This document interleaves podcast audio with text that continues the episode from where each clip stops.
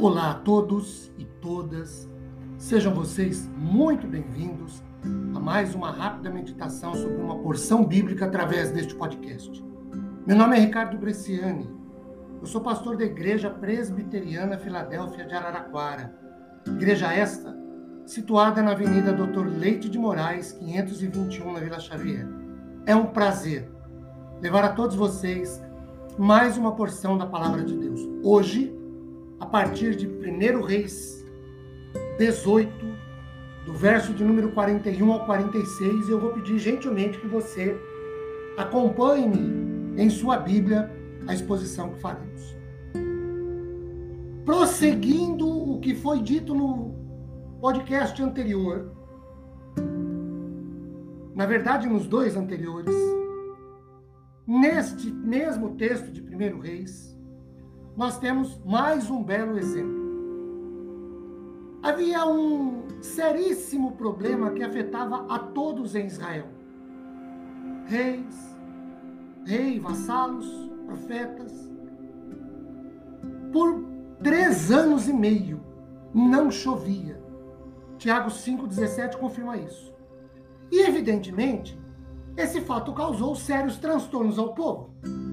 Falta de água, lagos secando, açudes secando, incluindo o que abastecia o próprio Elias. 1 Reis 17, 5 a 7, que era o profeta envolvido nesse episódio. Percebam que os problemas caóticos que se abateram sobre o povo de Israel afetou o profeta do Senhor também. Outra coisa, falta de agricultura de pastagens para o gado, de produtos uh, alimentícios, problemas no ar, questão com o ar seco, quente, sem umidade. Elias sobe ao Monte Carmelo e ora para que Deus mande a chuva e Deus responde de acordo com o 1 Reis 18, 45. Queridos, que lições sobre perseverança na oração nós podemos extrair desta experiência de Elias? Primeiro, a perseverança nos leva a ter fé de maneira responsável e bíblica, de acordo com o versículo 41, associando com Hebreus 11, verso 1. Elias disse sobre a chuva, mesmo antes de receber qualquer gota em sua face.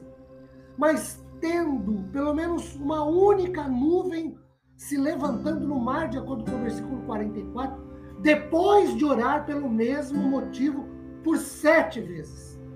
A responsabilidade na fé é acreditar, confiar no Deus que pode fazer, mas esperar a sua ação. A segunda lição é que a perseverança nos leva a atitudes, a comportamentos e vida humildes. Olhem para o versículo 42.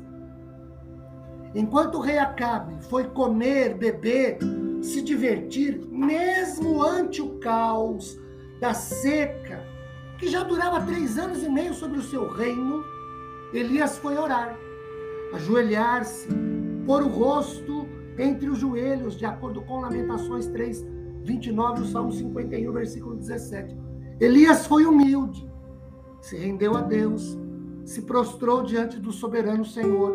Elias não decretou nada, ele não determinou nada, ele não reivindicou nada.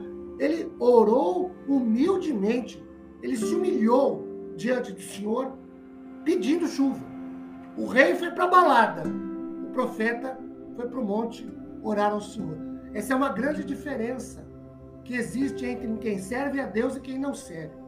Uma terceira lição que nós podemos tirar é que a perseverança nos leva a uma verdadeira batalha, uma guerra em oração. Os versículos 43 e 45 nos dão essa ideia. Podem existir notícias ruins enquanto nós oramos ao Senhor. No versículo 43, o profeta pede ao seu auxiliar que olhe. O auxiliar olha e diz: Eu não vejo nada não é uma notícia boa para quem acabou de fazer uma oração. E isso se repete por seis vezes.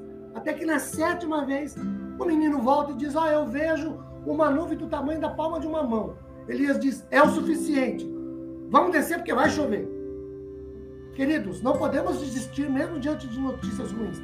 Podem não existir grandes sinais ou fatos tão visíveis assim. Olhando para o versículo 44, o que o, auxiliar, o ajudante, o aprendiz de profeta de Elias vê é uma nuvem do tamanho da palma de, mão, de uma mão. Mas para Elias isso é o suficiente.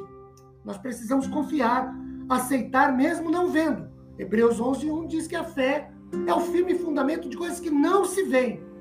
Agora, uma outra coisa, nós só podemos deixar de orar quando obtivermos a resposta. Elias para de orar quando o menino traz o recado dizendo: Eu vejo uma nuvem lá no horizonte do tamanho da palma de uma mão. E ele diz: Elias diz: É o suficiente, vai chover.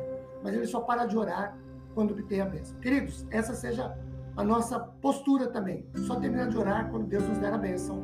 Amém?